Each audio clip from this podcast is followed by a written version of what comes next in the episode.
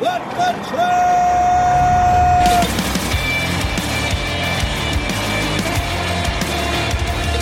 You are listening to What the Truck. Are you ready to truck it? I'm Ohio State already going in the right direction, and uh, Oregon already had uh, number four on there. I was watching that game along with you, texting you a little shade during it.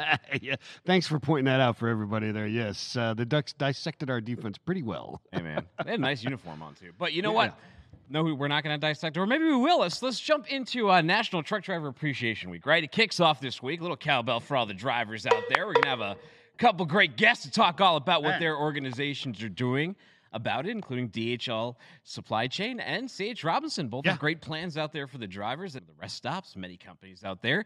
Get the rideshare guy, Harry Campbell. He's going to be on. He's got a great, successful YouTube channel. Really cool story, too. He went to school to be a mechanical engineer, got the structural engineering job with Boeing, and then he left to become an Uber. Well, he took an Uber and Lyft job to make money on the side, right? Yeah, yeah, yeah, he But then he money on the decided to make an, a media empire behind it on YouTube. Really cool tale that he's got.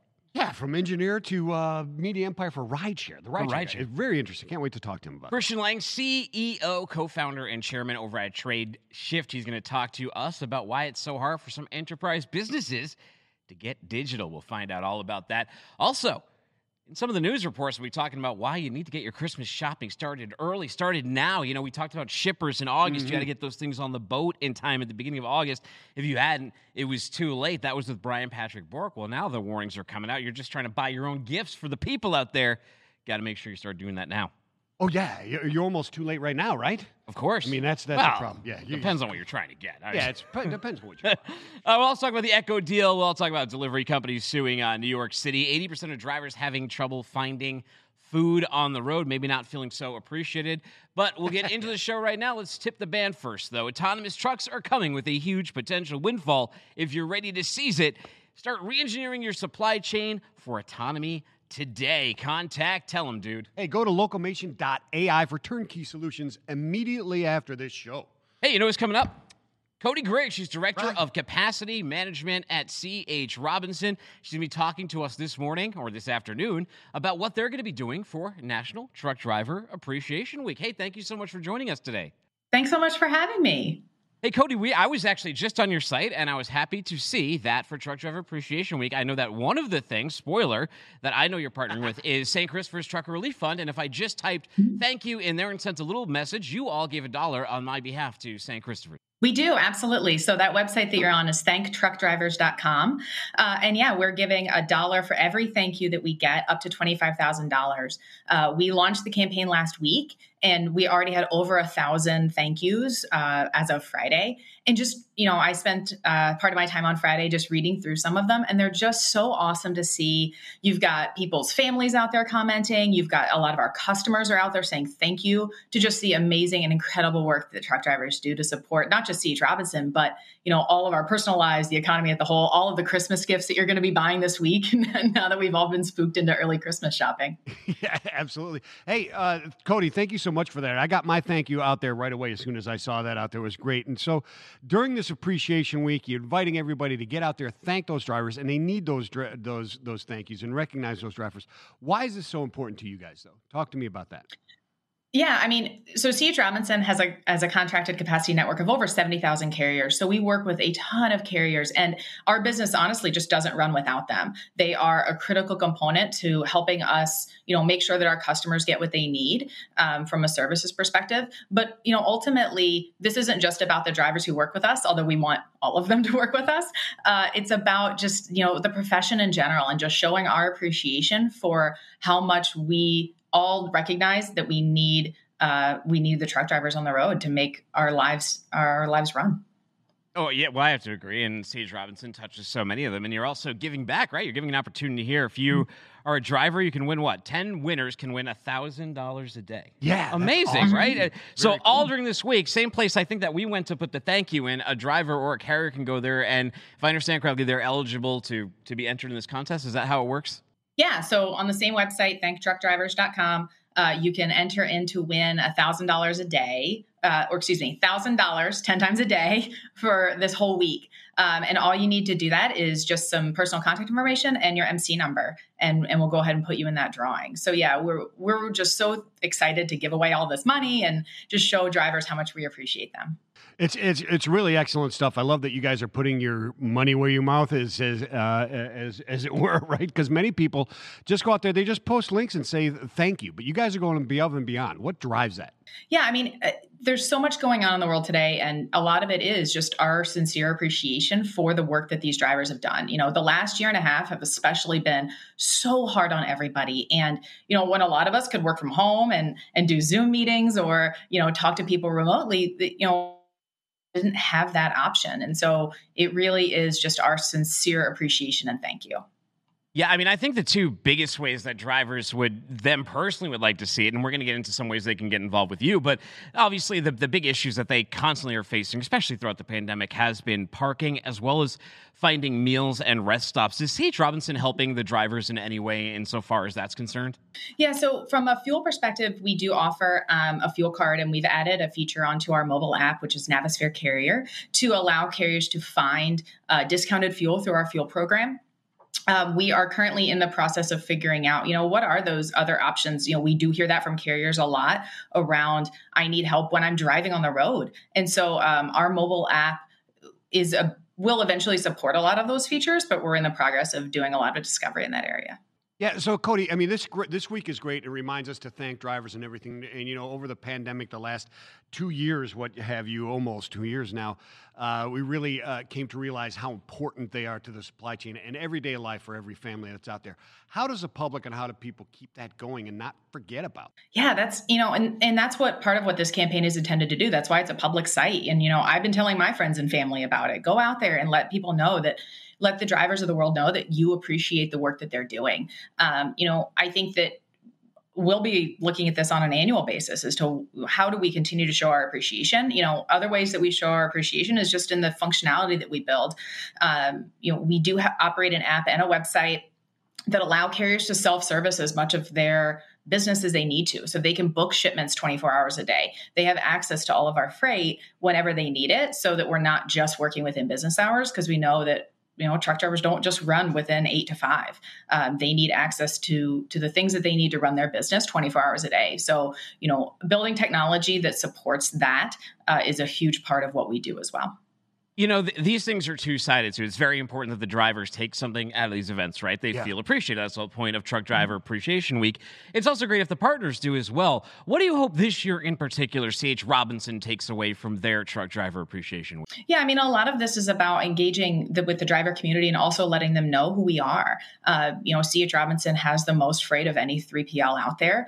Uh, you know, making sure that carriers are aware of the services that we offer, aware of the programs that we have, and aware of the, you know, just the opportunity that we can provide them in providing them with additional freight. So, you know, obviously we we want to make it known what a great provider we are and what a great partner we are to work with for the carrier community. Well, hey, thank you so much and thank you for putting this message out there. Good luck to all the drivers who are entering into win that contest. And even if you're not a driver, if you're just a listener, all you got to do is go to the site. We'll have you give it one more time in a second. But you just go to the site. You can put any message in there. You can put a picture in. You can put whatever you want. And CH Robinson will donate a dollar on St. Christopher Truckers yeah, Relief on your behalf. And that site, one more time, would be thanktruckdrivers.com. Easy enough. Thanktruckdrivers.com. Thank you, Cody. Thanks for joining us today. Thanks so much, guys. Have a good one. Wow. Wild Excellent. stuff. Thank you. Wild stuff. Well, hey, I love it. Let's say you're uh, you're driving your truck, Michael okay. Vincent, but uh, you know, for whatever reason, the market's gone down. You can't get all the loads that you want. So you decide to jump into an Uber, or you decide to jump into a Lyft. Yeah. Heck, maybe you're even a uh, engineer working for Boeing for the exact thing you went to college for, and you decide you need to do it anyway. Let's ask Harry Campbell about it because he's got a hell of a story, and I really want to start off there too. Harry, first of all, thank you for joining us on the show. Thanks for having me. I'm I'm excited to be here and uh, ready to chat. Now, how bad is the pay in at, at, Boeing that you got your dream job out of college to work for them? You had to you had to run this side business, and all of a sudden it became your main gig. Yeah, well, it was funny because about seven years ago, I was, like you said, no joke, working as a structural engineer for Boeing, you know, making sure that the planes you're flying every day are safe. And uh, I signed up to drive for Uber and Lyft on the side. And to be perfectly honest, actually, on a per hour basis, seven years ago, you know, when the demand was just starting off and supply was pretty low, I actually did make more per hour driving for Uber and Lyft on the weekends and holidays than I was at my day job uh, as an engineer for Boeing. So that wasn't the reason why I left. I ended up leaving my day job to focus on my blog and my podcast, The Rideshare Guy, full time. But it definitely, you know, I guess I would say that things aren't always, you know, as they might appear. It wasn't. Uh, it was an interesting combo, though. That's for sure. that is very. I'm going to keep. I'm going to try and forget this next time I get in a plane and start flying. I'm going to forget that that's what the case was. But so, how did you go from Boeing to being a YouTuber? How tell us about that? What made you say, you know what, I need to do this? Sure. So, I mean, I started driving for Uber and Lyft, and frankly, you know, I think that I like a lot of people who get into the gig economy. I mean, I think I thought it would be pretty simple, pretty easy. And let's be honest, it's not rocket science uh, being an Uber and Lyft driver working in the gig economy, but it is a little tougher than it looks. And so I started documenting my experience on my blog, on my podcast. I started a YouTube channel. And then, of course, over the years, you know, Uber and Lyft have grown into tens of billions of dollars worth of companies. And also in the past year and a half, we've seen an explosion in the food delivery and really gig economy more generally. So I've sort of been been fortunate that I've just been able to ride the coattails of these bigger and bigger companies. And, you know, there's huge demand out there for uh, working these jobs. And, you know, as you might imagine, I'm a big fan of working in the gig economy. Like any job, there are positives and negatives. But one of the things I love about the trucking industry is there's so many parallels to being an independent owner operator. You know, I think that when you think about these jobs, people say, oh, you know, you sit behind the wheel. I do that. Everybody drives, right? But when you start doing things for six, eight, 10, 12 hours a day and you start having to deal with income expenses, gas, insurance, liability, right? All of these other things, uh, you start to realize that, hey, you know, this can be a tough job. And if you're not making enough money to make it worth it, uh, you know, it may not be something you want to do very long. Yeah, and you you know you brought up a, a ton of different points here. One of them being just the the growth of gig economy itself seven years ago, you talk about it. Most people think you're talking about driving an Uber replacing taxis, but now you have everything from yeah. you know TaskRabbit to Uber Eats to Uber Freight. I mean, there's so many different dynamics you could be talking about, even representing yeah. the individual driver themselves. How has that market changed and grown? Like, for example, you've had experience now for over seven years. What's yeah. different about it now than it was seven years ago? Let's just start on. Let's keep it simple. Let's start about like the Uber, Lyft, sure. just the livery side. Yeah. Well, I would say on the Uber and Lyft side, frankly, they were the only options early on, at least the only main options. I mean, food delivery has been around for a while, but uh, Uber and Lyft were sort of the go to options. I mean, the companies, um, you know, started off with a few hundred thousand drivers. Now they've got a few million drivers.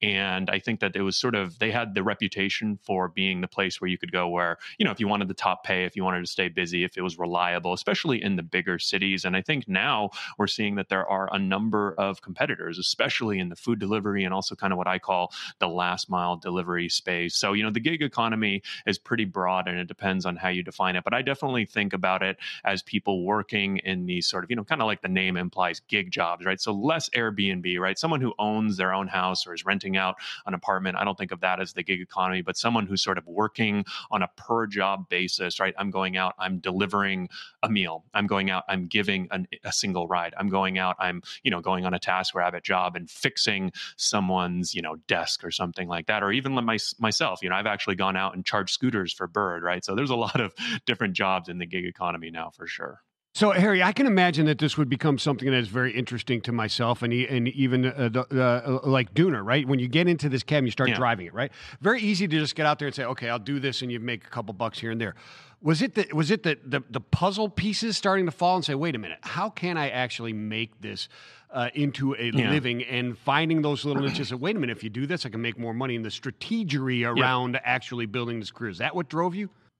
Yeah, Michael, I like that word strategery because, you know, being with my background as an engineer, um, I really kind of from day one, you know, I started tracking my income, I started tracking my expenses. I even did a spreadsheet that I published on my site that was pretty popular early on, but it talked about something called my utilization rate, right? So I looked at the three different periods of where, you know, I was online on the app waiting for a ride. I was, I had accepted a request. They call this period two, where I was going to drive to them. And then period three, where I had a person in the car. And the period three is interesting because that's the only time you actually get paid as a driver, yeah. right? So if you're trying to increase your utilization, you want that to be as close to 100% as possible. And so I really started documenting exactly how much I was making. And the interesting thing is there there have been a number of studies that have come out over the years now that have actually used actual Uber and Lyft earnings data from drivers. And there's a huge discrepancy between basically the drivers who know what they're doing and the ones who don't. There was a study of Seattle drivers that came out, and the top earning drivers, so probably the top 10%, were over $40 an hour, and the lowest 10% were under $10, so like 5 to $10 an hour, right? Oh. So the average was probably somewhere in that $20 an hour range, which is usually what people, you know, talk about and see before expenses. But you can sort of just see if you kind of know what you're doing and you really think about when you're driving and where you're going and you know sort of how to pick up passengers you know which i think you know sounds pretty simple right? But it can be challenging. You can actually have a big impact on your earnings in the positive manner. And so that's really what my whole site and my whole business has been predicated on is that if you kind of know what you're doing and you do everything you're supposed to do you can make more money than the guy or the girl sitting next to you and the site isn't or just next I guess I'd say. and the site isn't just you, Harry. In fact, we have a clip from a video we're gonna yeah. play in just a second here cool. that shows like the life of a truck driver. I think we have like the first 30 seconds of that. Let's roll the tape really quick and then we'll talk about it. See ya. Hey, do you have a crippling fear of human interaction? Ever wish you could listen to podcasts for 14 hours a day? Are you tired of living in a building? Well, boy, do I have a job for you.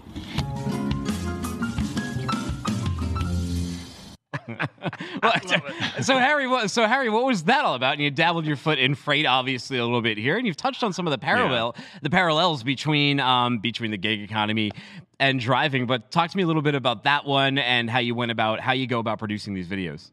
For sure. So, really, from day one of the site, you know, I was looking at it as an opportunity. I want to help. You know, I think really my whole mantra is that if people want to get into the gig economy, I want to help them, um, you know, succeed, make as much money as possible. And sort of one thing we started noticing is that, hey, there are a lot of people that come into the gig economy and do other things, right? And so, basically, over the past three or four years, we've really been trying to help support and enable anyone coming into the gig economy, right? Whether they want to go out and be a professional Uber driver for the rest of their lives, great, we can help them. Or if they want to transition into other opportunities. So, you know, I think of one category that people like to transition into is more professional driving jobs, right? So that could be chauffeur, limo, or a very popular one is truck driving. And so we actually use a number of contributors across the blog and YouTube channel, which is kind of unique. So it's not always my face on the YouTube channel when you pop over there, in case you're wondering. And John um, Nope was actually one of our top contributors. He did a bunch of Uber and Lyft and food delivery apps. And one day he's a young guy too. And one day he just came to me and said, Hey, you know what? I'm over the gig economy. I'm going to go be a truck driver.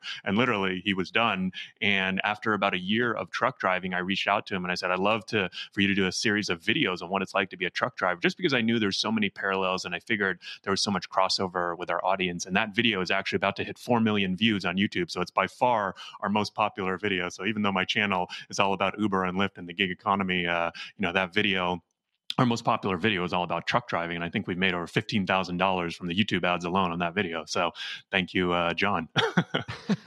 That's awesome stuff, Harry. So, uh, and I agree. There's probably a lot of crossover with the strategy, especially if you're an owner, operator, et cetera. When you're driving a truck, as as far as you know, going to the gig, that is gig economy, right? If you're an owner, operator yeah. running around, it really, really isn't isn't much difference at all. But we talked about you left. You were an engineer, and then you went to Uber and and driving and that type of stuff, and now you're in in now doing a podcast. How did you get that started? How did you learn how to do the podcast that build that media company? Sure. Well, I mean, I think like a you know one of the things that I love about creating online content today is that I mean, if you look at my setup right now and compare it to the FreightWaves, I'm nowhere near as professional as you guys, but it really isn't as hard to start a podcast, to start a YouTube channel, to start things. And right, even though I started my blog seven years ago, I think that the uh, online content opportunities are you know still there's such a low barrier to entry, and the marginal opportunity is basically infinite, right? And that's kind of what I got lucky in a lot of ways because I latched. I was one of the first people to start covering this industry. And I think what also made it unique is that I did it from the worker's perspective, right? There's a lot of interest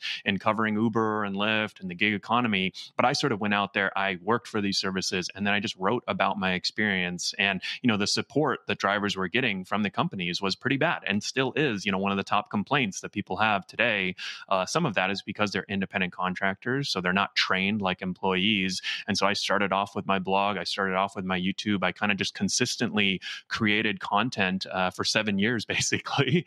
And over time, sort of grew out a small team that helps me on the editorial side. So we've got a few people helping out on the editorial side now. And then i can kind of you know they, they help me with the day-to-day um, side of the content. And then i can kind of explore a lot of new opportunities you know like this trucking um, you know sort of thing for example right? If if i didn't have a ton of time or a ton of help we may not have gone out and done this experiment where we did a bunch of content on what it was like to be a truck driver Let's talk about the dark underside of, of this world, though. Are there are there like it's relatively newer stuff? You know, I'm trying to think of when I first downloaded Uber. It was probably about like 2011 in in, in Boston. I remember someone was just like, "Hey, you just download this app." Someone shows up and they drive you yeah. around, and you question it for like half a second, and then you know you're off to the races, and then suddenly you're using all of these things. But there's got to be some sort of scams, and there's got to be a dark side to all of this. So, uh, like, what are some of the weird yeah. things you've heard about?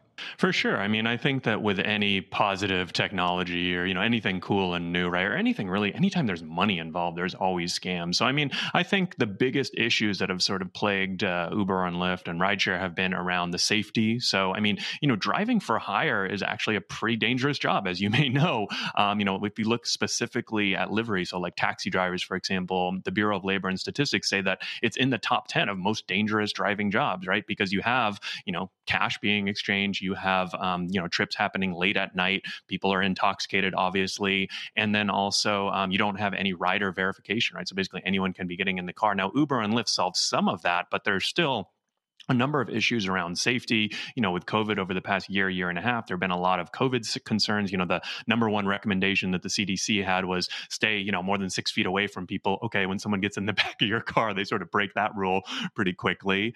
Um, so we've had a lot of, uh, you know, safety concerns there. And then I think, you know, when it comes to scams, you know, just like anything else, you know, there are a number of things that drivers need to look out for. Probably the most common one is actually uh, one of the cool things is that you can actually get instant pay as as a driver. So if I'm driving for Uber and Lyft, I can cash out my pay at any point during the day for a small fee, and it basically comes immediately to my account, and I can spend it within minutes. But uh, there are scammers who will actually call a ride as a passenger and then pretend they call you and they pretend to be Uber corporate and basically try to fish for your information. So there's definitely a few things to watch out for. Wow, there are. So uh, going through this and, and, and, talking to all these different drivers, et cetera, and back and forth. Yeah. What are some of the weirdest stories, or one of the weirdest that you can recall uh, from a, from one of these drivers? Yeah, I mean, I would say some of the weirdest definitely involve. Um, I mean, obviously, you're going to get some pretty, you know, especially like even myself driving in LA, you get some pretty interesting characters that you're taking all around, um, and you know, not even intoxicated. I mean, obviously, some people are like on whatever crazy drugs that are out there these yeah. days, um, but I think the craziest one I actually heard from a driver where he literally got requested a ride um, and the person didn't get in the car. He just wanted to transport something and it was in a bag and he opened the bag or he, it was like an open plastic bag. So he didn't like look in it at the start, but about halfway through the ride, obviously he was like, all right, I'm going to take a peek at this. And it was a machete that looked like it had blood on it. Oh, so no. I don't, I don't think this was a murder weapon or anything like that, you know, but I mean, he literally was transporting a machete with blood on it. And when I heard heard that story, I was like, dude, you might uh, want to look in the bag before you drop that thing off. And I think he just dropped it off to some apartment building. But, you know, I, I'm going to give them the benefit of the doubt that it wasn't a murder weapon. But I mean, that's literally, you know, like the type of request that you get. And, you know, 99.9% of rides are just like pick someone up, drop them off. But if you do enough trips and Uber is doing millions of rides a day, you obviously get some pretty weird stories. Yeah, I had that one driver. Her last time I was actually in an Uber, they told me to go get my own car. I was like, what? "Oh yeah, that's right." I didn't even speak to the driver the whole. They were on the phone the whole time talking about how they were going to some like e- yeah. some some awful Seether concert. It, I don't even know why she yelled at me. I don't know. hey, I buddy, no get idea. your own car. well, let me ask you something. So, but there's so many options now. Like, why would yeah. I? So there's got to be cannibalization between these different opportunities. Yeah. Like, why would I? Deli- why don't I do final mile package delivery versus driving another human around versus driving the food around? What are the uh, economics behind each of the different modes? For sure, Dooner. And I mean, that's actually kind of what we're seeing right now is that a lot of folks have sort of said to themselves, like, why the hell am I picking up people and, you know, letting them puke in my car and, you know, trample dirt and mud all over my car when I can go out and get paid for food delivery or package delivery? Especially there are a number of opportunities there and uh, these days, grocery delivery, right? Where you basically don't have to talk to anyone and you kind of make uh, similar pay. And so traditionally, Uber and Lyft drivers have always made the most amount of money. I think the best way to look at it is you'll probably pay more for a ride for yourself than you will for your burrito, right? And so Uber and Lyft drivers have typically, you know, earned the most. But now with all these other options, I mean, the really the big thing that's changed during the pandemic is Instacart, DoorDash, and these other competitors. They're now at the same level. You know, they're worth tens of billions of dollars now too, and so they can really compete with Uber and Lyft. I still think that you know in the long term, Uber and Lyft drivers have the best earning potential, but there is a lot more competition, and I think that's one of the cool things about the gig economy is you can really try it out, right?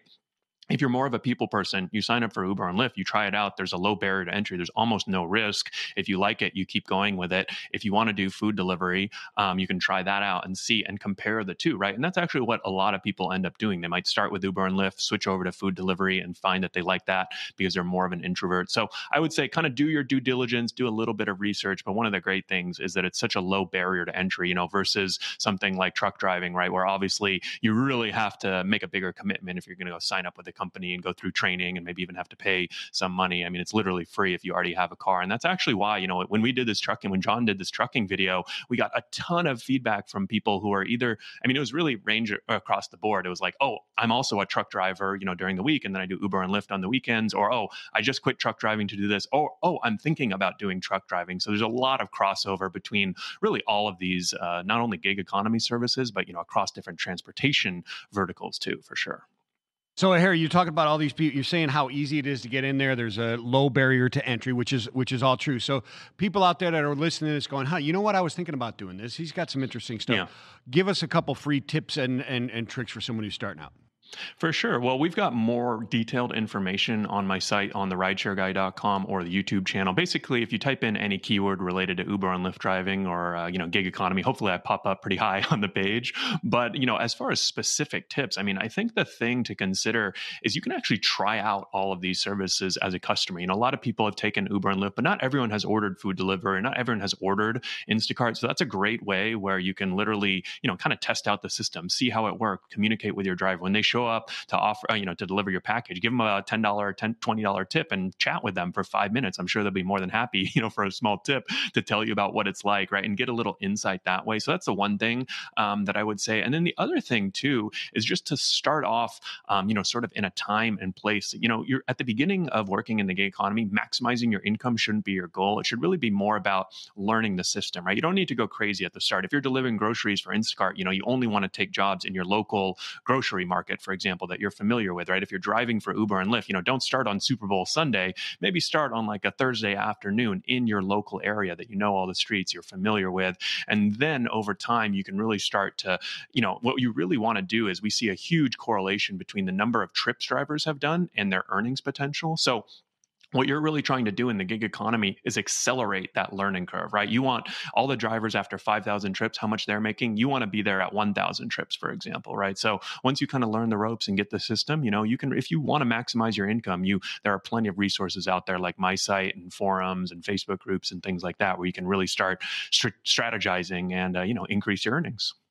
Yeah, I mean that all makes sense too. I mean, yeah, low barrier to entry, so it's easy to get into it, easy to get started if you don't like it, you don't like the commitment, at least start at a place where that's a little bit low risk, a little less. Don't start like Thanksgiving weekend or Super Bowl Sunday. Like yeah, exactly. Like you said, if it doesn't work out, just delete the app. Get on with your life. Yeah, don't get fly to a city life. you don't know and do Super Bowl. yeah. So, hey, are, are, so you are these are these Instacart drivers when they're are they like judging me when they're picking out the different items? Oh, 1000%. I mean, Instacart and, you know, I, I, mean, a lot of these services, they're the worst, new ones right? too, the Instacart like GoPuff. And yeah, I mean, because you really get to see into a person's life, right? You're picking out the items and then, you know, a lot of times the items aren't available. So you got to send them a picture and say, hey, would you like something else? You know, would you like a different pack of, you know, um, you know, Twinkies or whatever? Yeah. or, you know, we're out of Twinkies, you know, whatever you want. And you can really see, you know, all right, is this person, they're a little more health oriented, a little more junk food oriented. So you might not say anything, but you're definitely going to make pass a lot of judgments versus uh, you know food delivery. Just pick up, you drop off. I mean, Uber and Lyft is honestly like it's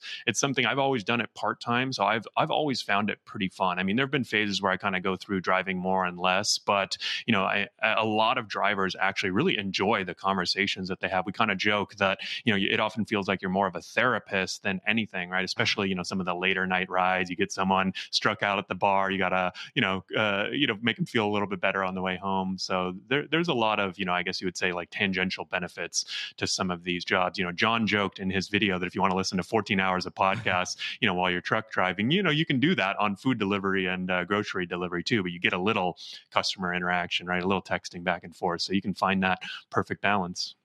Harry, it's been a pleasure. Thank you so much for joining us on the show. Everyone, go check out the Rideshare Guy. And now it's been confirmed uh, Instacart drivers are the most chatty. Thank you. Thank you so much. We And appreciate they are it. judging you. no, good, good. You know, I I always suspected that as well, especially when you have something like Brussels sprouts within like you know when you can put on Instacart if something's not in, you can put what to get if it's not there. Yeah. and if you put like um you know like snow snow cones or yeah. Twinkies Give me Brussels, Brussels sprouts. If they're not there, Give me a uh, couple boxes of Thin Mints. exactly. Yeah. All right, coming up next, we got Christian Lanng. He is the CEO and co founder and chairman over at TradeShift. Yeah. And today he's going to talk to us about weaning enterprise companies off paper. He says they're still using too much paper, destroying the environment, slowing down process, siloing things, Michael Vincent, unworkable in a remote let's get 'em off- environment. let's get 'em off that Christian, paper. thanks for joining us today and helping us counter this problem. By the way, I love the uh, 2001 poster, little Stanley Kubrick action going on. Thank you so much. Um, yeah, no, uh, paper is obviously a, a, big problem. I think actually what's a bigger problem is just um, these large companies are essentially blind, right? Uh, you know, uh, the time it takes for them to get uh, data from A to B to figure out what's happening in the supply chain if you're running everything on paper is weeks, not not minutes. Um, and so I think that's a huge part of this problem. And if you don't have a digital platform underneath your business, um, you will just have to to live with that kind of reaction time. Um, we saw it during COVID, right? Uh, I think uh, in the UK, the National Health Service they spent around twenty billion dollars on on PPE. Um, had they been able to purchase that even a few months earlier, the same PPE had probably cost two billion dollars, right? So you wipe out ten years of savings on on running lean supply chain in a month uh, if you can't react. Yeah, absolutely. So, Christian, tell us exactly what does Tradeshift do to uh, help with this problem? So, Tradeshift, we are a cloud-based network for businesses. Uh, you can almost think about it like a LinkedIn or Facebook for, for companies. Companies they can connect digitally, they can set up an account, they can uh, do business with their counterparty uh, directly on the platform. It's all private and very secure.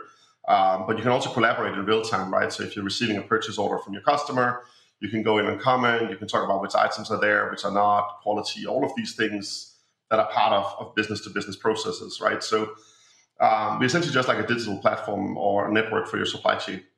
Um, and it does a lot more than just take the paper. It helps you have a relationship with your suppliers. It helps you um, run other processes. You can run apps on top of the platform, like you know it from your iPhone. Uh, but these apps are just around, let's say, quality management, uh, environmental impact, uh, audit for supply chain issues, etc. Right? So we're just that digital link that allows you to then do whatever business process you want between uh, you and your supplier. Your banner ad on LinkedIn says no more fake digitization. So to call this out, man, what is this fake digitization companies are doing? What does that look like? Oh man, I mean, for the last 20 years, we've been faking digitization in most enterprises, right? And people have gotten a lot of like gold star, so you've done well, which is we put a lot of digital screens in front of people, right? So if you're the CFO or if you're working in the business, you have a lot of software you can click on and you can look at it. It look all very pretty. Um, but the reality is that all of the data that's underneath that moves through an extremely painful process, right? Uh, we talk about most transactions being PDF, fax, uh, you know, paper. Uh, it's maybe been scanned in India somewhere. So somebody has typed in, they, they wrong, and you know, there's a huge delay. So while all of the, the, the interfaces you're looking at are digital, um, what is underneath this is pretty much the equivalent of like a steam locomotive. It's it's very old fashioned, right? Um, and I think what we really need to do is actually digitize the process and spend a little less time on how pretty the screens are we're looking at.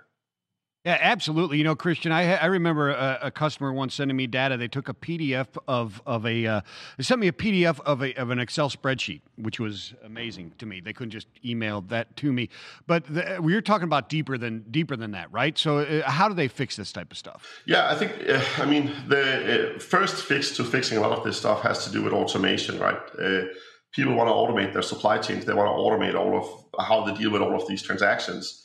The challenge is that to do that, we try to build some very inflexible processes and supply chains, meaning an invoice can only look like that. You can only do this. Maybe you set some of this sort of like it's called robotic process automation on top, where you have like macros that can just say yes or no. Um, but the problem is that is then your compliance is it's like putting concrete across your whole supply chain. It can't move. Um, and and what we're really advocating is no, get to your suppliers, convince them to be digital. It's not as hard as you think, and and do digital business from the source up. And that means we can do a lot of smart stuff. Uh, we can move stuff around. We can collaborate. You don't have these these delays. And uh, just to take one example from the real world, right? Like um, we, we do business in in the UK with with, with one of the largest uh, healthcare providers there, right? I mean, more than um, more than twenty thousand suppliers, more than uh, hundred million transactions. And when we started out, they used to get some of their invoices written on typewriter in Scotland. And and I never thought I'd hear anything like that. When we contacted those suppliers, they're like, "Well, and I'm not kidding you. We're using a typewriter for religious reasons." Um, and and today they're today they're digital, right? So so whatever you know the challenge is, and, and we see this in Southeast Asia, we see it everywhere in the world. There's always some belief, oh, we can't digitize this part of our supply chain. What we find it is nine out of ten times is not actually delivering value to your suppliers in that process. It's like, what are you offering them? And they're like, well, I'm the CFO. I'm just going to tell them to do it. And it's like, they're not going to do it. Like five percent are going to do it, maybe, you know uh, but the rest is going to wait and see, right? So instead, can we offer them better payment terms? Can we get them paid faster? Can we use you know working capital to do that so it doesn't hit your balance sheet? Can we give them more information about their payments, their status with you? Can we can we help you them get the next order quicker, right? So other incentives we can offer, and I think way too often in enterprises, there's just this feeling, oh, we're the big guys. We're just going to tell the supply chain to do whatever we want. Um, but if people are really, really honest with themselves, how well have that worked out for the last 20 years? And, and I think instead you got to build like a win-win, you know, mindset where you say, how can we actually help our suppliers get to digital faster? Yeah, no, I mean, incentives drive the outcome. I mean, there's a reason that's a sure. famous saying and one that's stuck around. Well, before we let you go, how do people learn more about the company? How do they connect with you if they want to go on this journey? Uh, Tradeshift.com. Uh, you can hit me up on Twitter, Christian Lanng, uh, just like my name, or on LinkedIn. I'm pretty active in, in every place. And, you know, I love to have direct conversations with customers, potential customers, anyone who really just want to harass me and hear what's going on in Tradeshift. Now, 2001, before I let you go, now I'm curious to see the poster behind you maybe your favorite space movie. What's your second favorite space movie? Oh man, that's hard. Probably uh, probably Aliens uh, or Alien the original. Uh, it's, it's, tough. Event Horizon is, is also pretty good. Oh yeah, well, what is it? Event Horizon? Crazy ending to Event Horizon. Don't don't watch that on a full stomach. All right, well, Christian, thank you. Thanks one more okay. time for uh, joining us. We appreciate it. Well, well, cool stuff. Event yeah. Horizon. He didn't say 2010, which was the sequel to 2001. I don't. Yeah, well, I, I don't blame him. Though. Yeah, I don't blame him. Yeah, I don't either. Well, yeah. we're here to appreciate things, so let's appreciate truck drivers a little bit more. As Anthony Eber is here, he's the head of driver recruitment. Yeah. over at DHL Supply Chain. He's going to let us in on how they are kicking off this Driver Appreciation Week. Anthony, thanks so much for your time today. Hey guys, thanks for having me.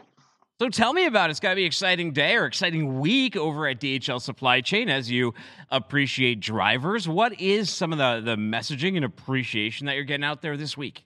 Well, we've we've always taken Driver Appreciation Week pretty seriously at DHL Supply Chain, um, but this year's a little bit different, you know, with all the things that professional drivers have had to face, all the obstacles they've had to overcome, um, with regards to the pandemic, with regards to the supply chain, just in general.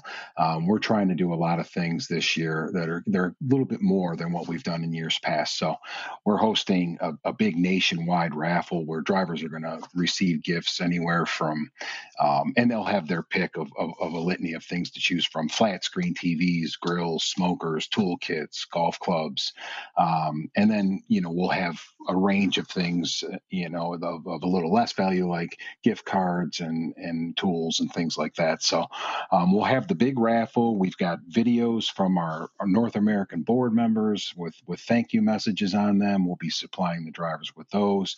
There's a corporate gift that we do every year. Um, this year it's DHL duffel bags and um, little kits like that. So we're we're really trying to make it special this year. It's it's a difficult job and there's a lot of challenges associated to it generally, um, and this year um, certainly a, a, lot more added on. Yeah, it's excellent to hear, Anthony. Quite quite frankly, you see some of the drivers saying, "Hey, it's Driver Appreciation Week. The people in the office get to eat barbecue and celebrate for us, and we keep driving." But Yeah. you guys are obviously doing much more than that, and that's really really good to hear. You know, last month we chatted with your colleague Nicole, and she had some. She talked about some very innovative ways that DHL supply chain uh, recruitment efforts. Right. So once you've Yeah. got those drivers in house and are driving for you, how can trucking industry? How can we do a better job of retaining those? Well, retention, you know, one of the things we've heard here recently this year is retention is the new recruiting. Um, and so, in trying to retain drivers, it's an ultra competitive market. I'm sure you guys know that. And you know, you know, turnover is certainly something we pay a lot of attention to. But one of the programs we've we've introduced here in the last several years, I want to believe it was 2016 we started it, is a program called Drive for Gold. It's an incentive-based program where drivers actually earn points um, for driving behavior. So whether that's you know on-time delivery, scanning compliance, um, different things that drivers do for the customer, and then there's things just in driving in general, like preventable accidents, attendance, that sort of stuff. And what happens is they take these point, points and they bank them, and then they can go onto a website and they can purchase gifts and prizes and things like that. Um, and it's not always DHL branded stuff. You know, drivers sometimes when you give them the company's um, you know shirts and branded items, they're kind of looking for a little bit more. So it's a recognition program. It's it's got um, pieces of retention built to it, and then the other side of it, and, and the thing we really try to do is um, active leadership you know so getting our transportation managers involved understanding you know what's important to our drivers whether that's equipment related um, a lot of times you know drivers have things that they don't really tell us you know so um, you know us going and soliciting that information and trying to make it a, a better place to work is, is really becoming paramount these days Yeah, no, I, and I feel for your drivers. When I first moved here to Chattanooga for for FreightWaves, I didn't have all my stuff with me, so I had like a FreightWaves backpack, a FreightWaves shirt, a FreightWaves hat, a FreightWaves keychain, a FreightWaves mug. It's it's a little it's a little much. So Mr. Swag. um, yeah. but for for the listeners and the viewers out there who would like to do a little bit more, it's the start of it's the start of Truck Driver Appreciation Week. They would like to help out as well. What can we tell them to do? Well, I, I think it's it's really take it seriously and get involved. I, I talk to drivers wherever I go, and just as an example, last week I was in um, just a 7-Eleven store, and there was a driver in there making a delivery, and so I engaged with him and I said, you know, what's your company got planned, or what have they done in the past for Driver Appreciation Week? And he was like, nothing man. They don't they don't typically recognize it and, and that sort of thing. And and my my feeling towards that is you get what you put in you know and and make sure that you know drivers know that you appreciate them but more importantly show it you know and and show it through your actions and through your words and get involved you know. A lot of times you know sometimes drivers just want to be engaged you know they just want to talk to folks and you know they spend a lot of time alone you know. So the more the more effort we can place towards making those communications and and staying in touch with our folks yeah i think it goes a long way So, Anthony, where can people go to uh, learn more about what you guys are doing for Driver Appreciation Week and, and learn more about what DHL Transportation, uh, your capabilities and what you guys are doing? Yeah, for um, for driver openings, or so for anybody that wants to join the team, you know, we put all of our driver openings on um, www.drivefordhlsupplychain.com. That's our portal, and it links to everything we've got open. So if you're a driver and you're looking for home daily type routes, you're looking for no touch or touch or whatever the case may be, everything regionally is open. And then um, we've also got our our podcast, No Boundaries, All Business No Boundaries. So that's dhl.com slash All Business No Boundaries, um, and you can learn a lot about the things that we're doing through that, and you can see some of the videos and some of the celebrations that are taking place locally or, or across our business. Well, Anthony, thank you so much for joining us today and letting us know what DHL is doing for Driver Appreciation Week. We, appre- we appreciate it. Thank you and take care. Sure thing. Thank you. Cool. Good Thanks, times. Anthony. Good times. Good times for Driver Appreciation Week. A lot of opportunity out there. You've got what they're doing. You've got what um, uh, what C.H. Robinson's doing Yeah. as well. So a lot of chances. Even if you're just sitting at your desk, right? You can't muster up much more energy than just putting hashtags out into the world. Well, you can just go to either of these respective websites and get that information out there. It's absolutely. not a big deal. Go thank a driver. Get him, it is, get a buck over to St. Christopher's Fund. Too, It's right? time for a little big deal, little deal.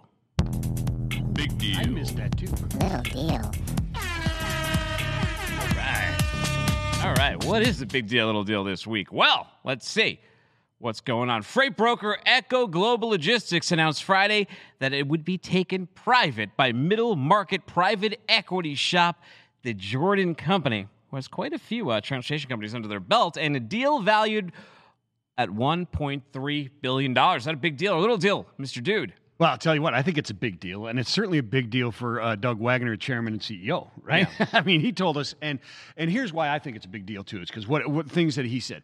One is it un, they're unlocking the shareholder value that they believe was always been there, but they didn't get credit for. Right? And and that kind of goes along with the second thing that he that uh, he talked about is that the, the PE is, it shows that the private equity is actually buying into something that is and is proven instead of what could be in some of these startups, right? So it's kind of this change type of thing, and I think they're getting this recognition, and therefore I think it's a pretty big deal, and it's certainly a big deal with Echo because now they can take some. Uh, uh, they can be a little bit more uh, strategic in their growth and what they're doing and don't have to answer to the public to make those long term things happen, right? Yeah, I mean, Ron Lentz would tend to agree with you. Ron Lentz was our guest who was on here on Friday. He was talking about the deal that came up when he was talking to us, and he said, you know, it's a lot like capacity, like in transportation. There's more money out there in companies to buy them than there are, uh, you know, not to buy them. yeah, yeah, no, right? I think I'm saying that right, right? I think so. Why not? Yeah, sure. So hey, here here we go. I got one for you. So the National Tree CEO. I meant something that was a lot more profound. Well, I did not it, say that right, dude. It, it came across as very very profound. Something I don't know. We'll have to look at the tape later. National, so listen, the National Tree CEO. Yes. Right? I think he said something that's pretty obvious. I bet there's more buyers than sellers. there are more buyers than sellers. Right, listen, well, we need more buyers, or if you're a buyer, right. you need to do it, but not wait until Black uh, Friday to shop for the holidays, my friend. Okay. National well. Tree CEO says you got to do this. Is this a big deal, do you think, this year? Is this a bigger deal than it was last year? let's be clear here. You're saying the National Tree CEO is saying don't wait until Black Friday. That's right, man. You need to start buying now for the holidays. Like a Christmas tree, or I yes. need. I think it's everything. Everything. It's everything. everything. All gifts. Yeah, I've suspected this, and I, I read that article too. I, hear, I, I heard what he had to say, and he said that you know part of it is that they're importing ten percent less goods. Yeah, and what's getting left on the shore is uh, actually dictated by what's in the margin, right, and the cost yeah. for goods and what space they're taking up. So they're making a lot smarter, skewed decisions, probably decisions that you might want to make most times in your supply chain, but they're making a lot of those smart, skewed decisions now about what doesn't belong here. Agreed. Yeah. Yeah, yeah, and that's what's happening. Well, yeah, I mean, look, part of it also is what he talks about in here is that transportation costs are up 25% yeah. for them. So they got to cut back 10% in inventory because they're going to eat all those losses in the transportation costs if they bring uh, those yeah. items in. So, I mean, it makes sense. It's a big deal. And I think that as long as we stay in this sort of peak economy, and there might mm-hmm. be indications that it's changing. I mean, look, there's a couple indicators that one is the capping of the spot rates. Now, it wasn't a cap of, of surcharges, it was a cap of spot rates. And this came just two weeks after I started hearing reports of orders at origin, orders overseas were starting to get cut back on as well. But that had to do with the US dollar being considered kind of worthless by the Chinese right now because they know that it's overissued and we have printed a ton. So I think it's a big deal. And I think that, um, you know, initially I was like, when is this freight storm ever going to end? But I think that in 2022, there's some indicators that, uh, you know, maybe second quarter we start, start seeing correction. I think we this? might. And it'll be bad too because we're going to see it across our economy. So it's going to. Oh hurt. yeah, yeah.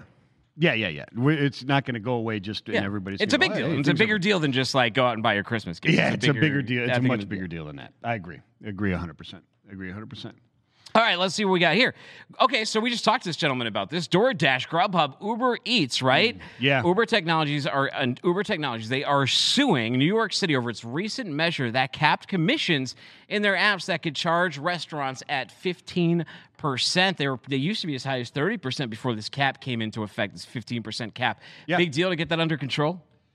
Uh, man, this is a big deal because it goes down those slippery slopes, and I, you can see both sides, right? You want to protect those restaurants that are hurting uh, because of COVID and, and the Delta variant that's coming out, and, and they need this this stream, right? And you don't want to destroy their their margins in a tough time right now.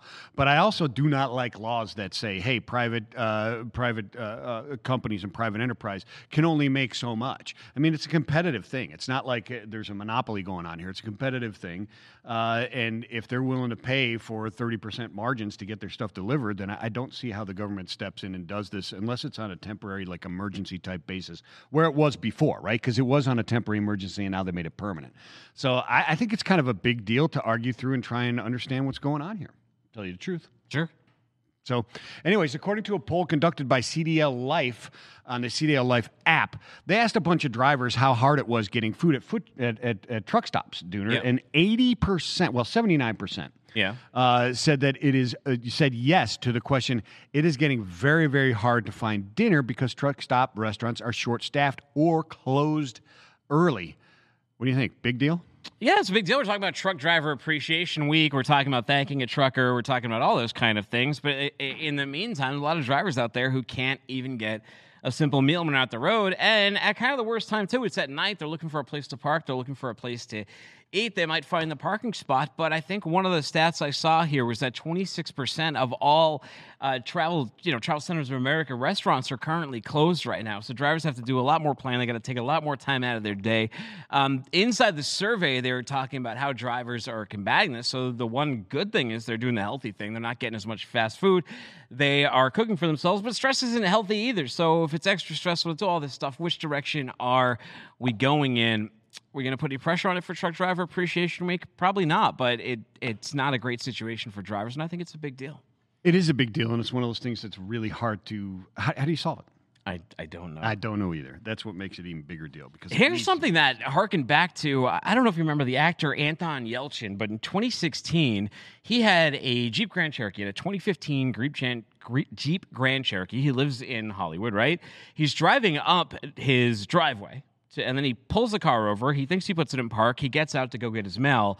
The Jeep Grand Cherokee rolls backwards like that, uh, like the truck in uh, in Ice Road, and yeah, yeah, yeah. and like Liam's brother in Ice Road, it rolled right backwards, right onto Anton Yelchin. Right, there's nothing Yes. he kid could do about it. He got pinned against his steel grate and he died. Yeah. Yeah, awful situation. Well, a Canadian man was killed earlier this week after being crushed by his own car in a McDonald's drive through, according to reports. Big deal or little deal? It's certainly a huge deal to him, and it's a huge deal to his family. Uh, in the grand scheme of things, uh, it's incredibly uh, unfortunate, but it's not a. I mean, it's not that huge of a deal, right? I mean, we have different things. But I, I got a question. Why, if I get off my forklift and have for years, does it stop running? But if I leave the driver's seat of my car, it just continues to do what it wants to. You know, that's funny because I was looking into that Anton Yelchin thing because uh, Chrysler got sued over that Yeah. the Jeep Cherokee thing, and they said, okay, we've made it more clear for when this vehicle is in park. But it one of the things that was discussed in the video that I don't know was implemented. Clearly wasn't on this car. Was that Right. if someone's not in the driver's seat, you know, like beeps if you have your your, Right. your belt on. If someone's not in there to make that sensor go off, then the car will not move forward in neutral. It'll automatically be in a de facto park mode. Lock. Yeah, yeah, yeah, yeah, uh, yeah. Yeah. Like yeah, parking brake type of deal. Because how often do you need it to be in neutral, like push your car out of a ditch or something? Like it seems like that should need. You, the safety you should have feature. to you should have to knowingly override a, a brake to do that. Yeah, I mean these these kind of situations don't happen that often. So I'm with you. Is it that big a deal? You got to change every manufacturer and recall every manufacturer. But the fact that your McDonald's car could just drive you into maybe not. Yeah, maybe not. I don't know. I don't know. Okay, so here, here you go. A man was declared dead. I believe this happened in Cincinnati, Ohio, on uh, Interstate 275, the loop that goes goes around Cincinnati there. So on September 8th, a truck rear-ended a car, right, and ejected this guy. Okay. Okay. And so the police identify him, and they call him. We're going to call him Elder Thomas O, because his last name is Ocampamagia, maybe Okay. something like that. Anyways, so they call this family and they tell him he's 42 years of Cincinnati. He said he died on impact when he came out of his car and hit it. Uh, and then two hours later, he uh, showed up in his in his driveway, and his family found out that he really wasn't dead. It was a mistaken identity. Big deal, little deal. Uh, obviously any Lazarus moment is uh, a big deal. This was a really interesting story that happened over in Ohio, and apparently they were. Um, his next of kin had already been had notified. His family had been notified. His family started notifying family members. I guess he has a nine year old brother. As he's forty two, he has a nine year old brother. I'm not sure exactly how that works, but he has a Yeah. nine year old brother. They were going to tell him that this guy was dead, right? Yeah, So I guess there's good news, bad news here though, because the guy is not in fact dead. He came home. Um, uh, here's a quote from him. He said, uh, "I was just outside running. I needed to see if he was. This was from his sister. I needed to see if he was dead or not. I opened the door and I said to, uh, I said to him, I know you know you're supposed to be dead. And he just looked at her shocked and he said, uh, You don't know what you're talking about. I'm saying right, but here's the sad part. Yeah. Someone did die. Someone actually. I don't know how they. They said that like once they figured out how this guy was assumed the identity. They figured out who actually had died, but they couldn't. And somehow it. there's a connection between the two, and that's how it got mixed up. But they haven't said why. that sounded ominous. But I mean, hey, good for the family that like everyone told them that he was dead and then he's not. Yeah, no, that's a big deal, man. that would be a big deal. Bad, bad for whomever else's family. Maybe, uh, maybe hearing out about it though. Yeah, absolutely. Hey, either Absolutely. way, though, a little cowbell for all the truck drivers out there. This has been What the Truck. You can find this show Mondays, Wednesdays, Fridays, noon Eastern time, wherever you get your podcast. Download the FreightWaves TV app to watch it. Hit the music. Let's get out of here. Hit the music. Let's get out of here. I'm Dooner. You can find me on Twitter at Timothy Dooner. You can find him at Vincent the Dude. Catch FreightWaves now, 9 a.m. Eastern time in the mornings. Tell him how to be the rest of the day. Hey, peace and love, spread it everywhere.